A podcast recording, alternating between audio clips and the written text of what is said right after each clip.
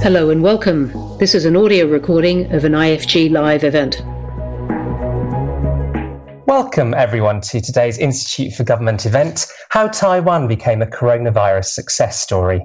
I'm Gavin Freeguard, Programme Director for Data and Digital Government at the Institute, and it's a good morning from me here in London to all of you.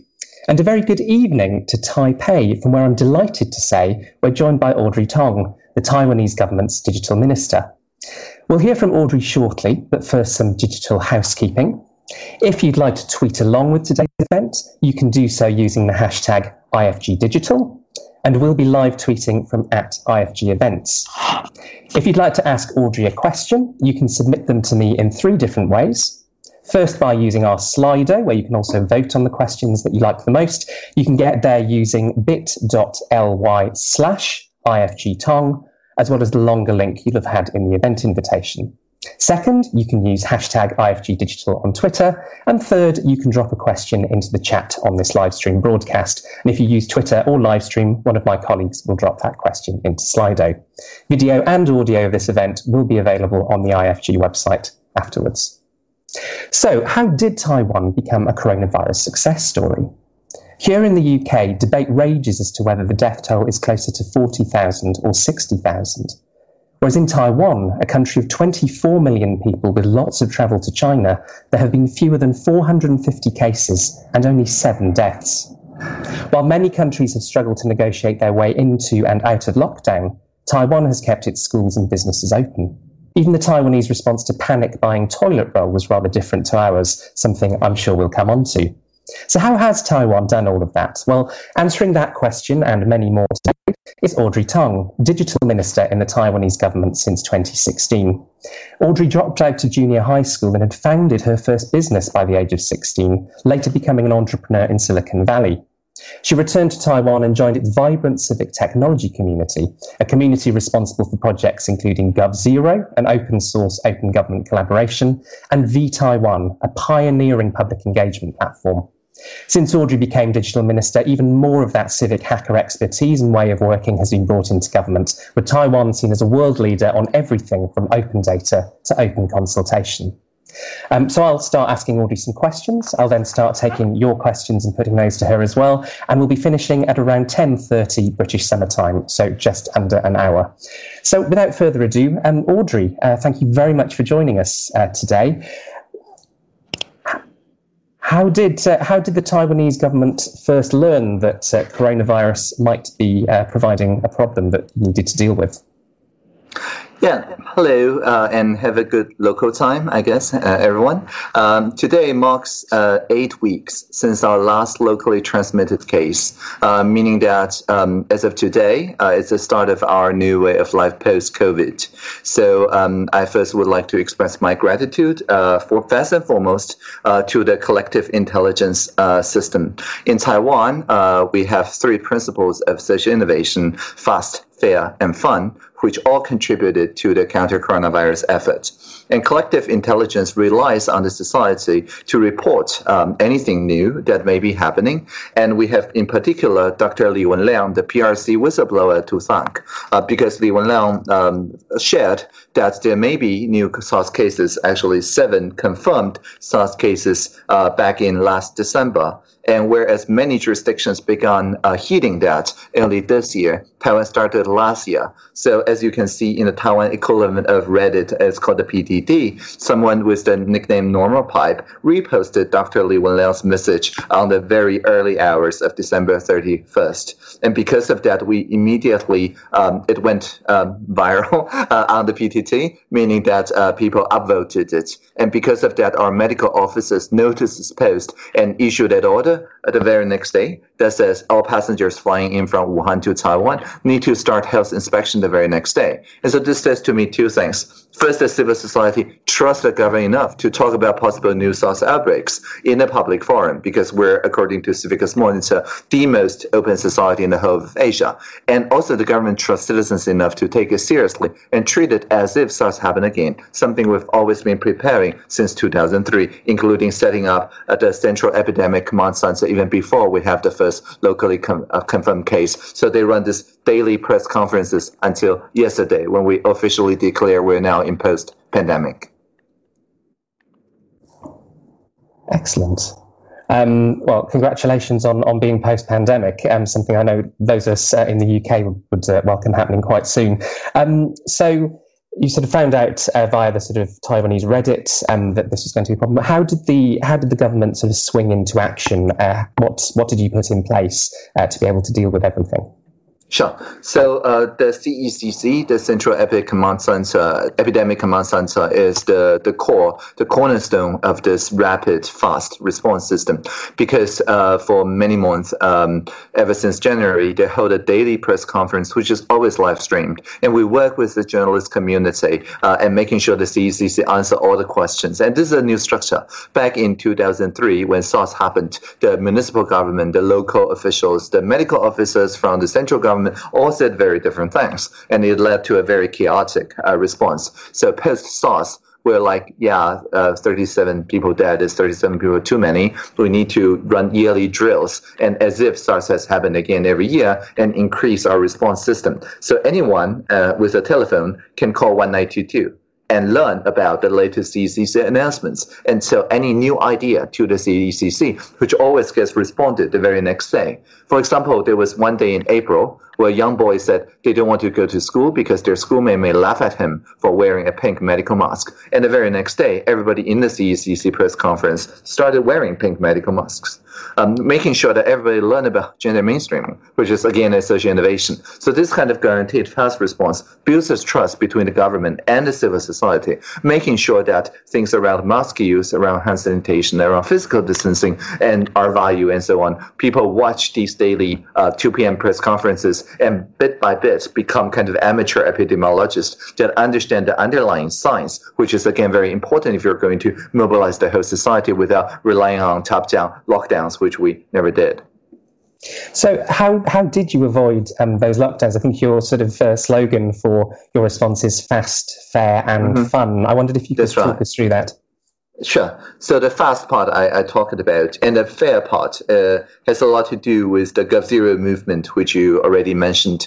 The idea of GovZero movement is very simple. For every government website, uh, such as join the gov.tw, um, people who don't like this uh, service can build a shadow service just by changing an O to a zero, and, and that's it. And so without uh, paying for advertisement or anything, people learn that if you change gov.tw to g0v.tw, then you get into this kind of shadow government that uses the same data, but presented in a much more interactive and participatory way.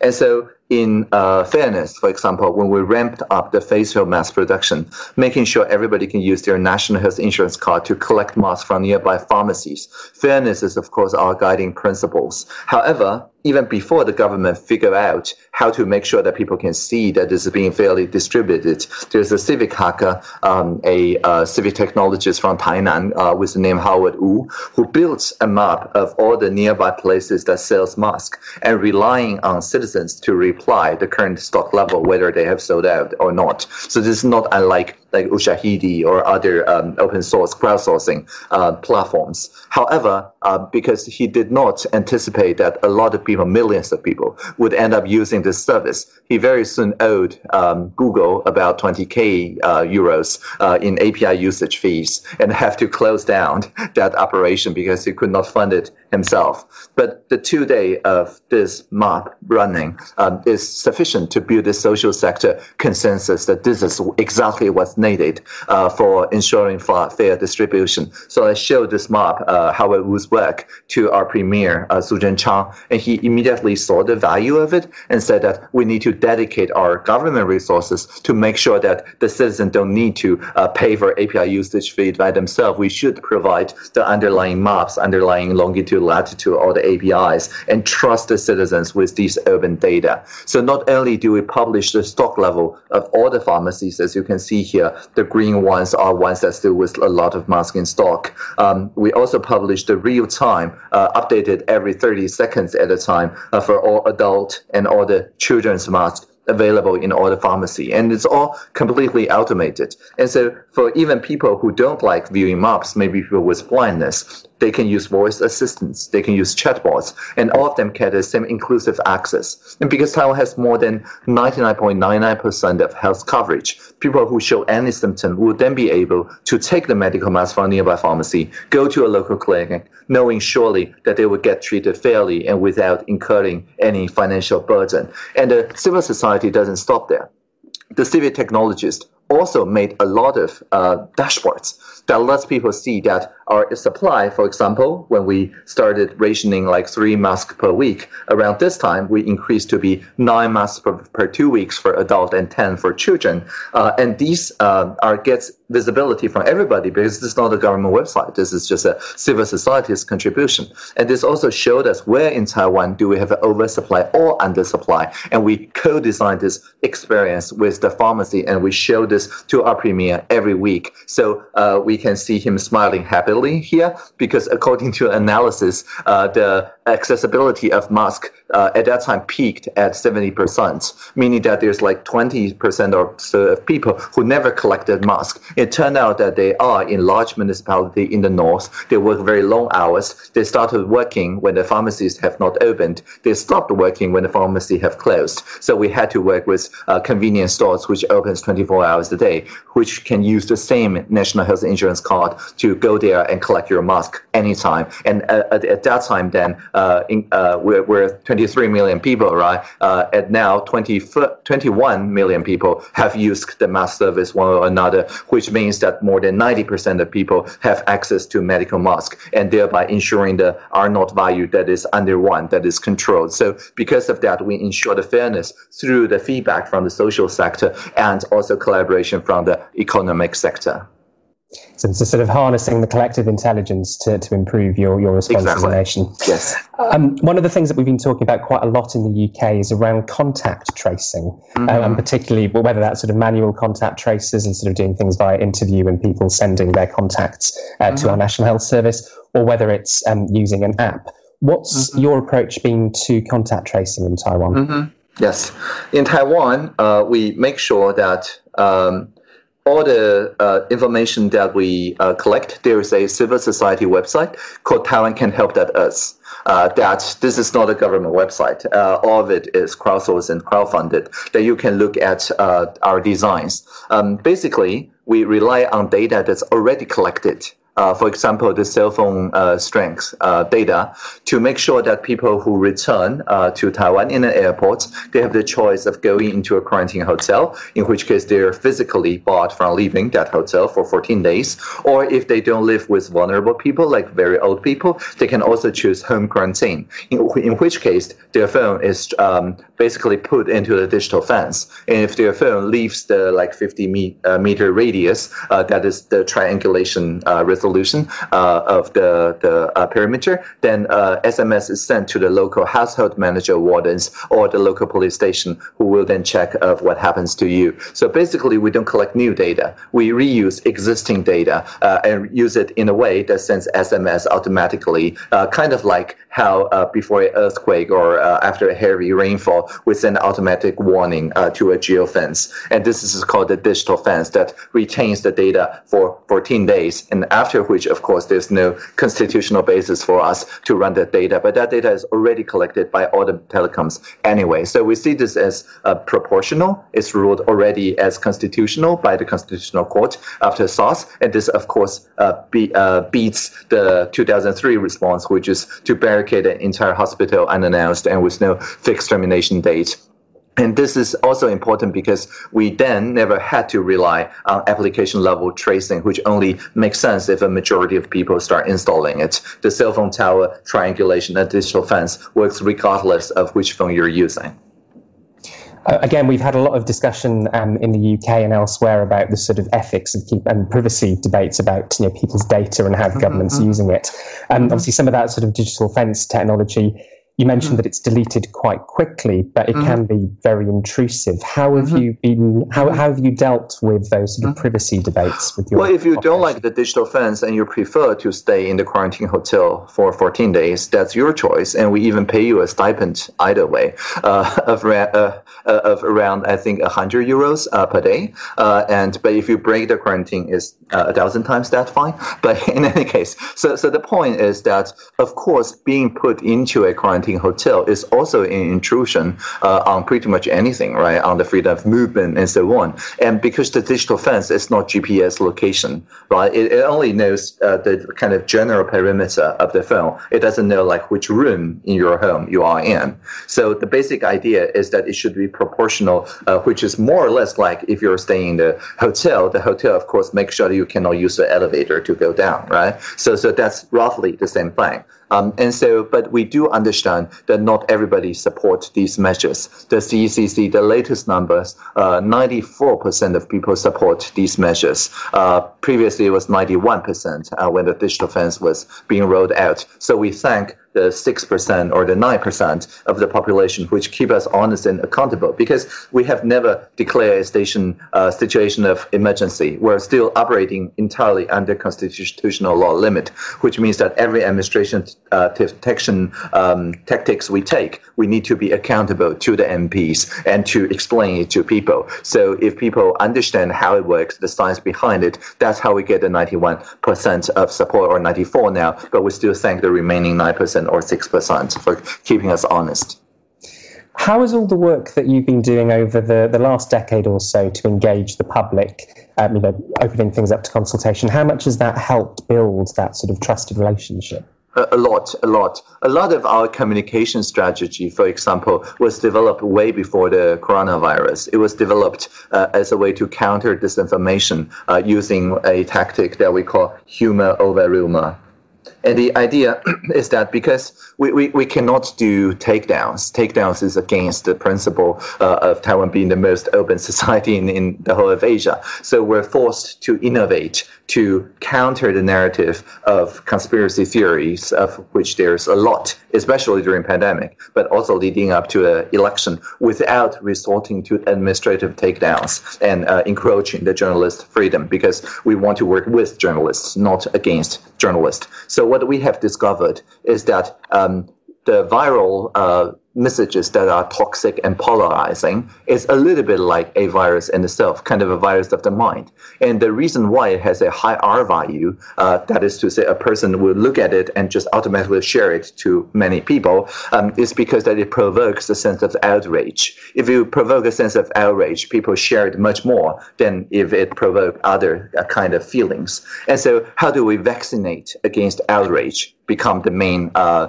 question. And we discovered that if we can respond within two hours, a fun message and that capitalizes on the same keywords but makes people laugh, then it's mutually exclusive with the feeling of outrage. It's actually impossible to feel outrage about something that you've already laughed about. And so, for example, during the uh, pandemic, it's a stressful time. People feel anxious, lots of panic buying lots of conspiracy theories. And there was a panic buying of tissue papers. There's a rumor that said, well, Taiwan's been ramping up the mass production from 2 million a day to 20 million a day. It's a quote, same material, unquote, as tissue papers. So people panic buy it. So the same premier who smiled happily here with the convenience stores uh, pushed this within two hours and now showing his button, wiggling it a little bit, and says a very large print that each of us only have one pair of buttocks.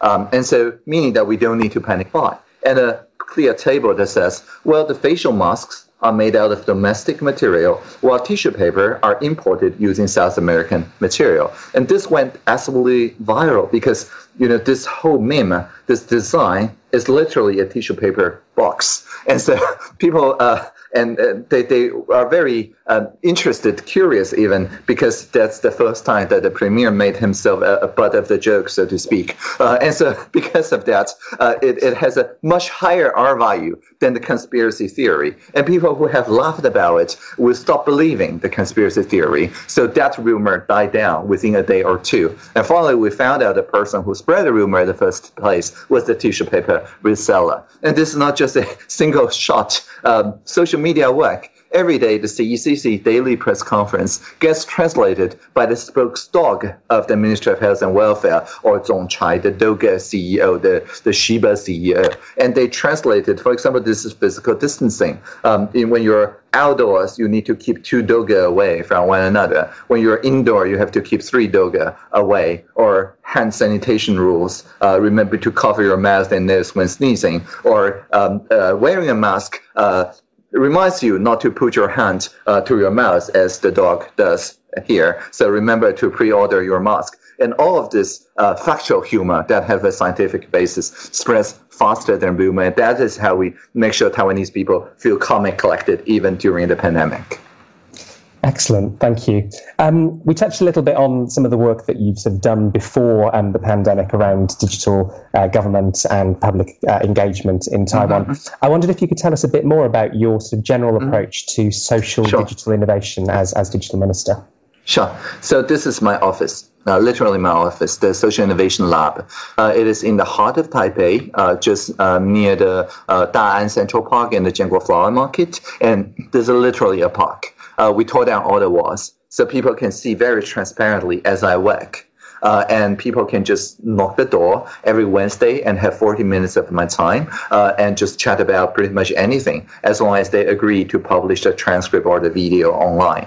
And because of this, uh, I'm very accessible. People can see that whenever people feel that there is kind of a tension uh, between, say, economic development on one side, environmental protection on the other, or scientific innovation on one side and social justice on the other, um, instead of uh, relying on uh, different siloed ministries. Uh, each ministry that's participating in the social innovation uh, have a secondment uh, in my office. So my office is literally from like 12 different ministries, and each of them agree to work out loud, meaning that all the new ideas that they develop get spread automatically to the people. So when people come up with a new innovation, a social innovation, for example, self-driving tricycles, they can work with nearby flower market to ensure that instead of a technologist dictating the social norm. It is the society working with those self-driving tricycles to say, hey, maybe in the flower market, this can be kind of self-driving shopping carts that follow people around. You buy some flowers, you put into it, and it follows you. And that is not the way that it was originally designed. But through the idea of open innovation, we can change a, a lot of that part and make a co-design, a collaborative design, so that it then responds to the social norms. This is called norm-first design, or in SDG terms, 1717, encouraging effective partnerships. And all the best ideas, we choose five ideas every year that receive a trophy from the president. And the trophy is a micro projector. There's a shape of Taiwan and a micro projector um, underneath it. And when you turn on the micro projector, it shows Dr. Tsai Ing-wen, our president, handing the trophy to you, which is very meta. It's a self-describing trophy. Uh, and that symbolizes whatever you have built in the past three months in a data collaborative. We uh, do everything we can to make your idea into national policy within the next 12 months so that ensure the availability of cross-sectoral data and making sure that whether it's air quality, water quality, um, sustainable education for global citizenship, all of those great ideas are voted into existence using quadratic voting, which is again another social innovation. So basically, it's a system to make sure that the best idea gets amplified automatically into the national scale. Um, I've got a quote from your president here, actually, which is "Do it bravely, dare to make mistakes." That's right. I think people often find governments can be quite risk averse because of the, the nature of the, the sort of world they operate in. How do you overcome that? Mm-hmm. Yeah, it's actually a, a UK idea that we learned is called the sandbox.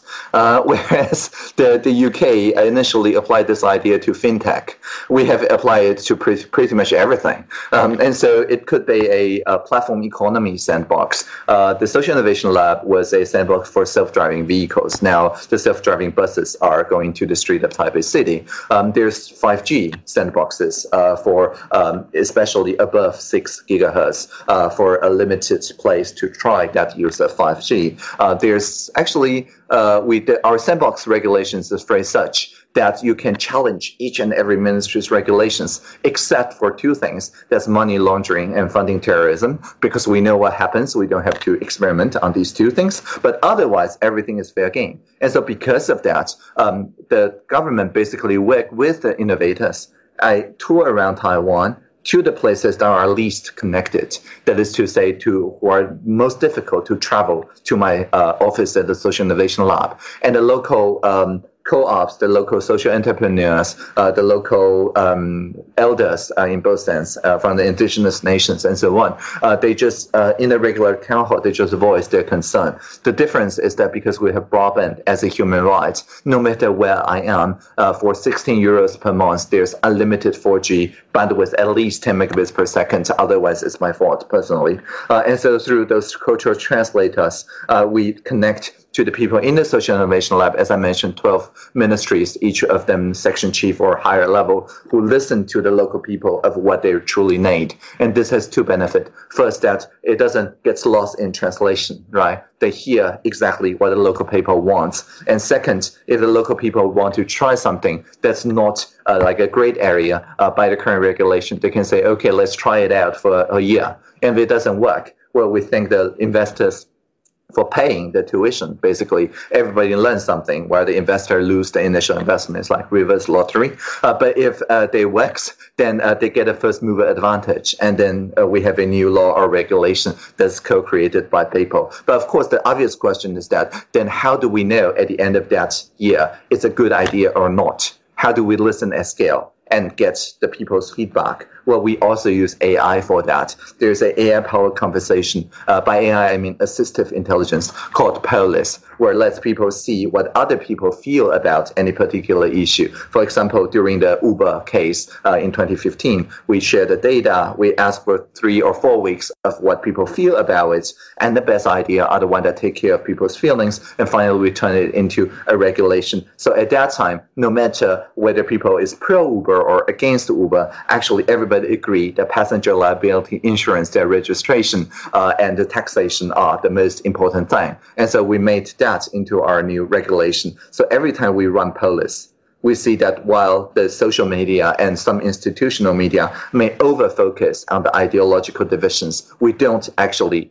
touch that. We acknowledge that but we just work on the consensus statements, which are something that everybody agrees with their neighbors about, and we just regulate those into existence. Nowadays in Taiwan, Polis is regularly used. Um, every civil servant learns that they can just run a Polis conversation, wait for three weeks or four weeks, and voila, they have a set of rough consensus that they can base their regulation on.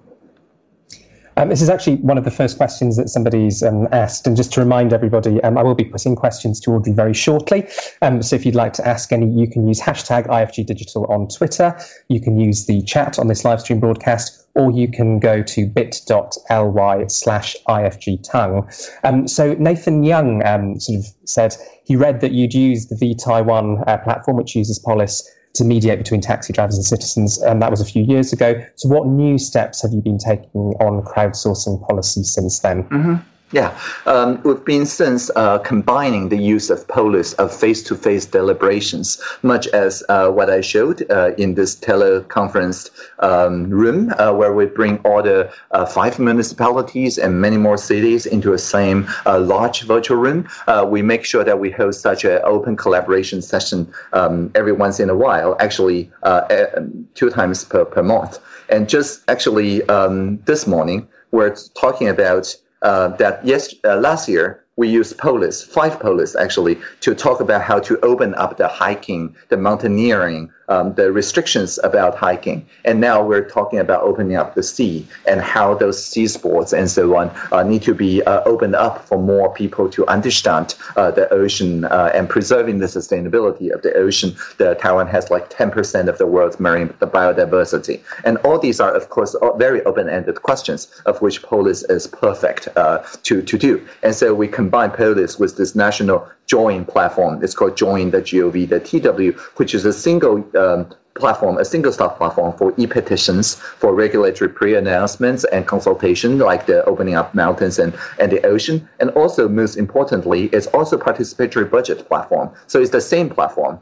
and you can see how each and every uh, ministry is doing its budgets. You can see that long-term healthcare is at the moment the top um, thing that people are concerned about. You can see the KPIs, how much they're uh, working, and there's um, comment board, of course, and then there's also quarterly responses that says that how we have changed our um, ongoing policy. So this, while vTaiwan was mostly about like pre-legislation, we now have completed full life cycle, so that even during the 10 year project, that's a long term healthcare project. We're on only the third year. You can, uh, between 2017 and 2026, uh, work in real time uh, with the public servants here, and they only uh, answer once publicly, and everybody can very easily discover like how this um, presidential promise, how this long-term project is doing. And so, a single um, join.gov.tw is our main uh, change after the initial prototype in vTaiwan. Now, pretty much all the regulations and most of the draft bills went through this public consultation process for almost always uh, 60 days, and so that's the norm. If they fast track it to 14 days, they have to write why. And so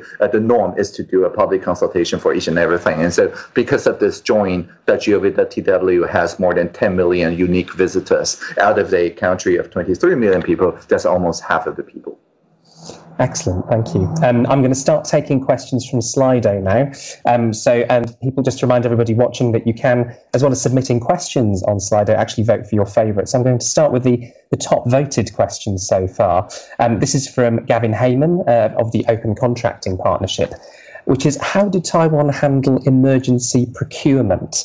And how do you keep it transparent if it involves sole sourcing? Um, and how do you make sure that you sort of get the resources through to the front line and make sure that they've made it through to the front line? That's an excellent question. Um, in particular, because we have not declared the emergency situation. And so all of the, the things that I show you was done using uh, regular procurement regulations.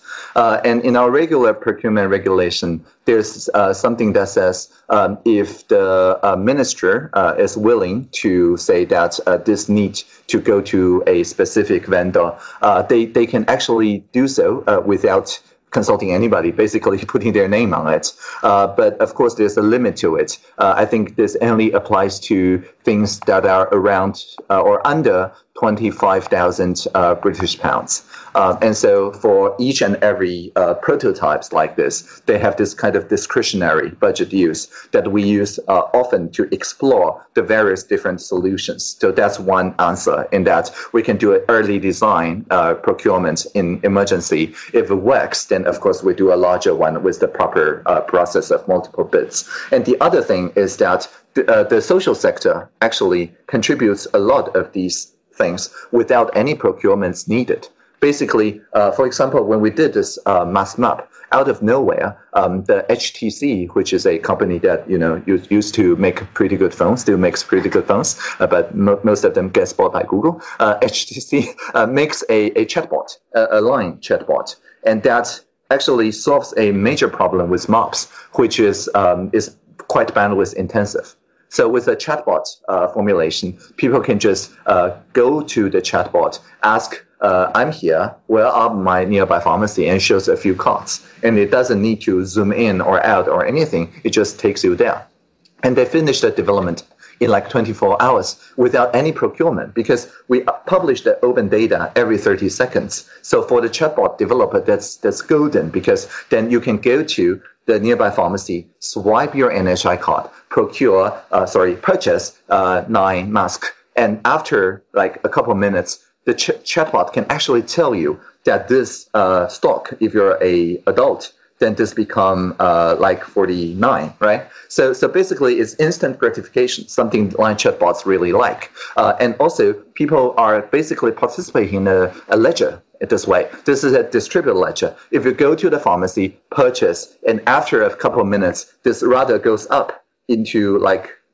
60, then you will call 1922 and something bad happened because then the ledger isn't working. So instead of the traditional Freedom of Information Act, which uh, usually publishes like every week uh, or at most every day, this is not open data anymore. This is open API because it's almost always real time. And once it's real time, there's a lot in those uh, service providers, the chatbot developers' uh, interest to provide this as a value added service at pretty much no development cost to their uh, customers. And because of that, people just develop it voluntarily. They don't really need procurement money because this also adds to their bottom line. Excellent, thanks. Um, we've got a question now from Kate O'Loughlin. Uh, she asks Isn't there a problem with the geofence that you were talking about earlier, that people could leave their homes without taking their phones with them? Yeah, which is why, of course, the chatbot uh, checks on you uh, a little bit, um, like in random intervals, and ask how are you feeling, what's your temperature, would you like to take a picture with your thermometer, uh, and things like that. There's of course that part of that. And if your phone runs out of battery, then of course um, after a few minutes, a police will come and visit you. Uh, and so, but people are addicted to their phone anyway. So in practice, we don't we don't see a lot of that problem. Uh, I'm going to roll a couple of questions uh, which are related together. So Nathan Young asks, um, what do you think is the best way to reduce the siloing of information within different parts of government? And that matches quite nicely with this question from Joe Mitchell, which is Have you had any trouble convincing your fellow ministers of the importance of transparency, trusting the citizens, and so on? Mm-hmm. Yeah. In Taiwan, uh, we reduce the siloing of information by making sure that when we procure, um, we can make sure that the vendor can deliver a machine readable version. That's to say the open API specification or OS3. Uh, I think the GDS in UK eventually recommended OS3, uh, but that's, I think, um, two years and a half after we did. we, we, we recommended that uh, even before OS became the official standard. And I think that was in late 2016. And we basically said that during procurement, um, we treat open API as a sort of accessibility because there's a section in our procurement uh, template that says if the uh, vendor charges extra to make it so that people with blindness can uh, see the information, then that vendor is not professional and could actually be disqualified for charging extra to make uh, their websites accessible. Accessibility should be universal, it should be the default.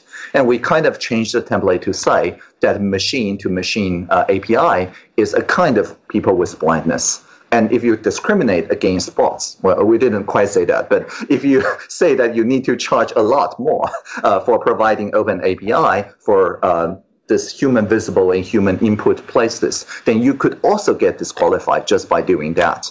And so that kind of forced all our vendors to speak Open API by default. And once you speak Open API by default, of course, you would design your front end in a decoupled way that basically works across all the different uh, like maps, apps, chatbots, and voice assistant because then they all will talk to the same API. And once the procurement uh, system integrator get into the habit of API first design, then the siloing of information is automatically solved because your front end, your back end is then uh, thoroughly decoupled. And everybody who wants to use the same backend data for a different front end application, just like the HTC DeepQ team, they do not need to ask anything about the other front end like map developers because they would just look it up on the Open Data Portal and then see where the Open API is. So our Open Data Portal, if you refresh quickly enough, then you just tick the API box and that ensures that your procurement goes successfully.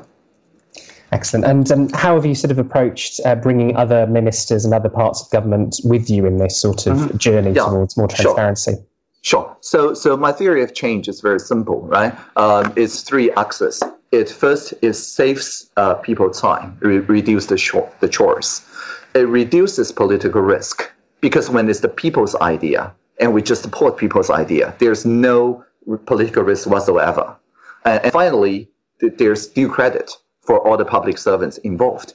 Because back in the day, before that, we had this open collaboration meetings. For these people that you see here, the section chiefs, career public service, if things go wrong, it's their fault. But if things go right, well, it's the minister's credit. It would be my credit, right? But now, because people see them eye to eye, and we keep a transparent record of each and every decision made, it's their credit when th- things go right.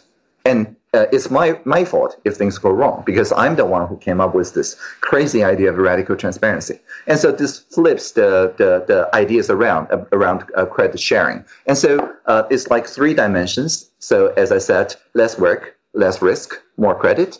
And we only make Pareto improvement, meaning that we never trade one for the other two we only make piecemeal improvement on one without sacrificing the other two. And so, from the other minister's viewpoint, this is essentially a, a no-brain deal because who wouldn't want, you know, less work, uh, less risk, and more credit, and more trust? Thank you. Um, we've got a question now from Julian McCrae, the director of Engage Britain. What's been most effective in getting civil servants to trust and actually seek out the input of citizens into developing policy? The most effective way, as I have found out, um, is that uh, when we have no idea. If you have some idea, then people are either for that idea or against the idea. But if you get into the habit of saying, well, I have no idea, please come up with some idea, and then, then that always works. And so the citizens uh, really like the uh, agenda setting phase of policy development because that's where their experience truly counts when you move forward into in design thinking terms into develop and delivery that actually requires a lot of professional expertise. But when you're in the first diamond, that is to say, if you're just discovering and defining, then people are very happily contributing their ideas. And uh, we um, basically have a uh, called PO that P is the. PO is for participation officer uh, that outlines um, what is participation officer, the directions, how do you choose collaboration topics, and the principle for how to interview people, the process, the toolkit, and things like that. There's this whole um, regulations. If you want to copy it in your uh, jurisdiction, please feel free to do so. Uh, and we make sure that people learn about how to choose the proper ideas, the proper um, processes uh, to to make that happen. And so, as I said, if you start with agenda setting, then people can very easily see that they are themselves setting the agenda. So most of our collaboration meetings, why it's so important to have open uh, registration of presidential hackathon, like more than 200 teams this year, or sandbox applications, or the joint platform with e-petitions and so on. That's because when people mobilize to give us those ideas, there's already some stakeholders there. And so for the civil service, uh, this is guaranteed to be more signal than noise. Um, and when you're in that stage, if you take away the reply button, as we did during Polis, and also actually Slido too, there's no uh, reply button on Slido either. If you don't have the reply button, then people can only add to each other's ideas. They can never um, attack each other. They can never subtract from each other's idea. If you don't agree with me, you probably have to propose something that other people agree with. If you don't think a Slido question is worth asking, it doesn't uh, pay to attack that person. Uh, you have to propose something more interesting for other people to upvote. So also design your interaction platform so that for civil servants, you always get more signal than noise. And because of that, then the civil servants will trust the system more if it's early enough in the agenda setting stage. Uh, just a reminder to everybody watching, if you'd like to put a question uh, to Audrey, you can use hashtag IFG Digital on Twitter. You can use the live stream chat on this broadcast, or you can use our Slido, uh, which is bit.ly slash IFG Tong. Um, I'm going to take another question from Slido now, uh, which is actually about one of the processes that you mentioned earlier. Um, could you explain how quadratic voting works? Okay, certainly. So in quadratic voting, everybody, the 10 million visitors um, of join.gov.tw, looks at the 200 or so uh, proposals uh, on that platform. Uh, and then everybody gets 99 points. Now, every single um, project need to be already SDG index, meaning that it need to respond to one or more of the sustainable development goals. So they're all problems worth solving. The main thing to ask people is what are the best ideas that's worth coaching, right? So people, of course, there's no one who uh, understand all the uh, details of all the 169 sustainable development goal targets. So people naturally will mobilize and vote for the one that they feel the most um, interested in. However, if you give people 99 points, chances are, if you uh, like dot voting, people will just vote 99 points to the first thing that they think is good, or their, their friends and family call them to vote. Quadratic voting says that you can't do that. If you vote for one vote, that's going to cost you one point. But if you're going to vote two votes, that's going to cost you four points. And three votes is going to cost you nine. And so with 99 points, all you can do is vote nine votes on this particular one, which is SDG 6.5, which is about using a IoT device on the waterways to automatically detect the pollutions to the lands uh, by the uh, industrial plants nearby, and for the low abiding industrial plants, also buy those water boxes to prove that the pollution came from upstream. It's a pretty good idea. And so, uh, and powered by distributed ledger. And so, if you really like the idea, you can vote nine. But then you still have 18 points left out of your 99. So you don't want to squander those points. So we'll probably look into other ideas. For example, using com- computer vision to reduce marine pollutions by stopping those marine debris before they hit the, the shores. And that's a pretty good idea. And you still have, what, 18. So you will vote 4, which costs you 16. And then you have two more. So maybe you look into two other points. At some point, you will discover that some and something have synergy with something else. So maybe you take some of these back and do the seven and seven.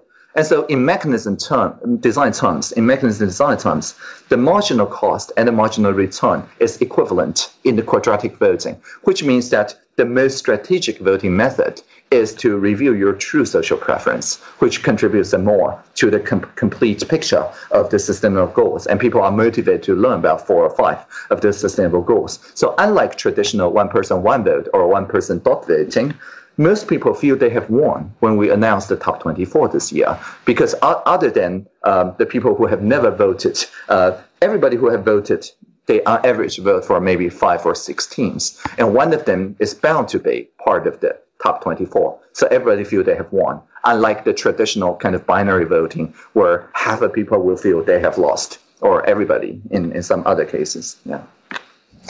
Uh, next, we have a question from John M, uh, which is How have you addressed access to hardware issues for people with lower incomes where the cost could potentially bar their access to some of these systems?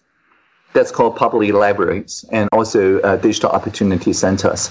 As I mentioned, broadband is a human right, but also they can go to their local digital opportunity center uh, or public library uh, and just um, rent um, for, for Novi, actually, uh, a device that's guaranteed to be made in the last three years.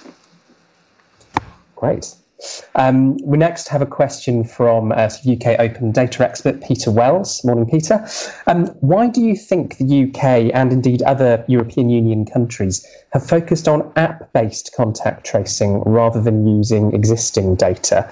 And do you think anything might change that, perhaps looking, looking to the Taiwanese example?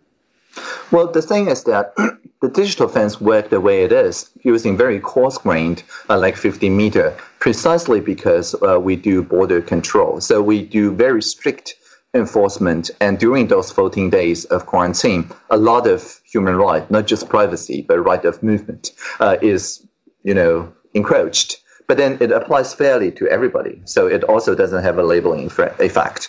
However, if you don't do defense at your uh, ports, then you have to do defense in the community. And once it's in the community, um, 50 meters is too coarse grained. And that's why people start getting the idea of, oh, we should use Bluetooth, or even worse, we should use GPS data if it's stored in uh, centralized databases. Um, so I think it's a conscious choice uh, by Taiwan to do most of our protection, uh, the strict uh, measures at the borders so that we can live uh, in a much more relaxed fashion uh, in communities so that we ensure that hand sanitation mask use, physical distancing, these three measures together is enough to put the R value of being under one. So that's a conscious choice. But you probably cannot do that unless you have near universal mask wearing, uh, which of course um, is a culture thing. But in Taiwan, as I mentioned uh, in the Doga CEO picture, we, we put these pictures together because we say that masks are something that reminds you not to touch your face and wash your hands properly. So mask is a social signal. It's mostly a psychological tool. And, and for this, everybody agrees with that, right? The scientific evidence and so on about masks uh, like uh, blocking uh, filtration or whatever capability, that's up to debate, debate and up to the fabric of the mask. But wearing even a mask made out of a t-shirt um, reminds you not to touch your face and reminds you to wash your hands properly. Probably everybody can accept that. And by a few people, even just a few people in a large crowd, sending the social signal, it enable people to take care of each other, saying, "Hey, why are you not protecting yourself from your own hands? You should probably also wear a mask." And that enabled this idea of wearing mask to have a high R value uh, in the idea, idea uh, meme space. Uh, and because of that, everybody started wearing mask. Excellent. I think you've answered a question that Judith Richards had put on Slido, actually, which was uh, Do you think masks are key, especially in places where we cannot social distance? It sounds like your, your answer to that would very much be, be yes, as it sort of um, helps Definitely. shape the rest of the strategy. Um, just to remind everybody, we've got about 10 minutes left. If you've got any final questions for Audrey, please do put them on Slido now. That's bit.ly slash IFG Tong. Um, so we have a question from Steve Lloyd. Um, there's been a lot of discussion in, in, the UK recently about local lockdown measures. So perhaps not the entire country um, is abiding by the same rules and it's able to adjust according to, to the level of outbreak. Um, so he's asking, do you have any advice regarding the moving out of lockdown measures on a local level? Mm-hmm. mm-hmm. Yeah. Uh, we, we have um, simulated, um, like if there is a limited local community transmission, uh, there may be uh, places where we will just have a certain area that is self-sustaining, meaning that it has most of the kind of groceries and things like that, so that we can do a very contained local lockdown while the rest of Taiwan still free of lockdowns. So that we have simulated. But what uh, Steve Lloyd is asking is essentially the other way around. That is to say, the rest of the, the country in lockdown, but only one part uh, out of lockdown. Um, if it's an island, then of course go for it. but otherwise, I think you need to carefully plan, as we did on the border control, uh, how how to um, screen the people and how to make sure that people who tra- transfer between those different uh, municipalities uh, carry uh, a the same quarantine obligation essentially uh, as we did for our returning citizens. If you can do the quarantine and contact tracing using regular interviews and so on, well, then there's no reason why you could not do that because that's essentially what Taiwan did uh, because we're a set of islands. But if you cannot uh, do that uh, with efficiency. If your contact tracers um, uh, capa- capacity is not there, then of course there's an inherent risk uh, in doing that. And that actually is one of the points that, that we made in Taiwan Can Help that us, which is this, uh, as I mentioned, crowdsourced um, website of the Taiwan model, uh, is that we make sure that people who um, eventually see those measures, such as the lockdowns and now the partial relaxation and, and so on, understand the scientific reason why. So this person is Chen Chien-jen, uh, vice president of Taiwan at the time, trained in John Hopkins, uh, our top epi- epidemiologist, actually wrote a textbook on epidemiology. Uh, and so our top scientist doesn't have to convince our top official because he was the top official. Uh, in, in this case, um, he recorded this crash course on the popular MOOC uh, data database, the Hahow, uh, where a lot of people enroll in online learning. So I think more than 20,000 people uh, enrolled in the first uh, few days, uh, me included, so that he explained all the different models uh, and the different simulations. And if you're interested, you can also, um, there's a interactive version of that at um, I think Nicky Case ncase.me slash COVID-19 uh, that uh, says what happens next uh, which you can take Dr. Chen Chien-jen's courses, but then verify his numbers by simulating all the various lockdown scenarios and things like that. So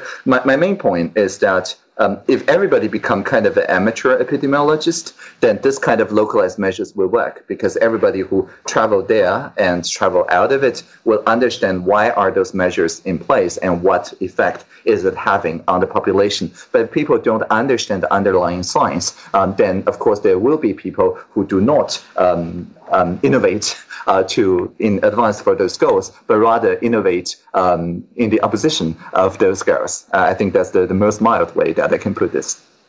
Excellent. I have a feeling we'll have quite a few people enrolling on that course after this event is finished today.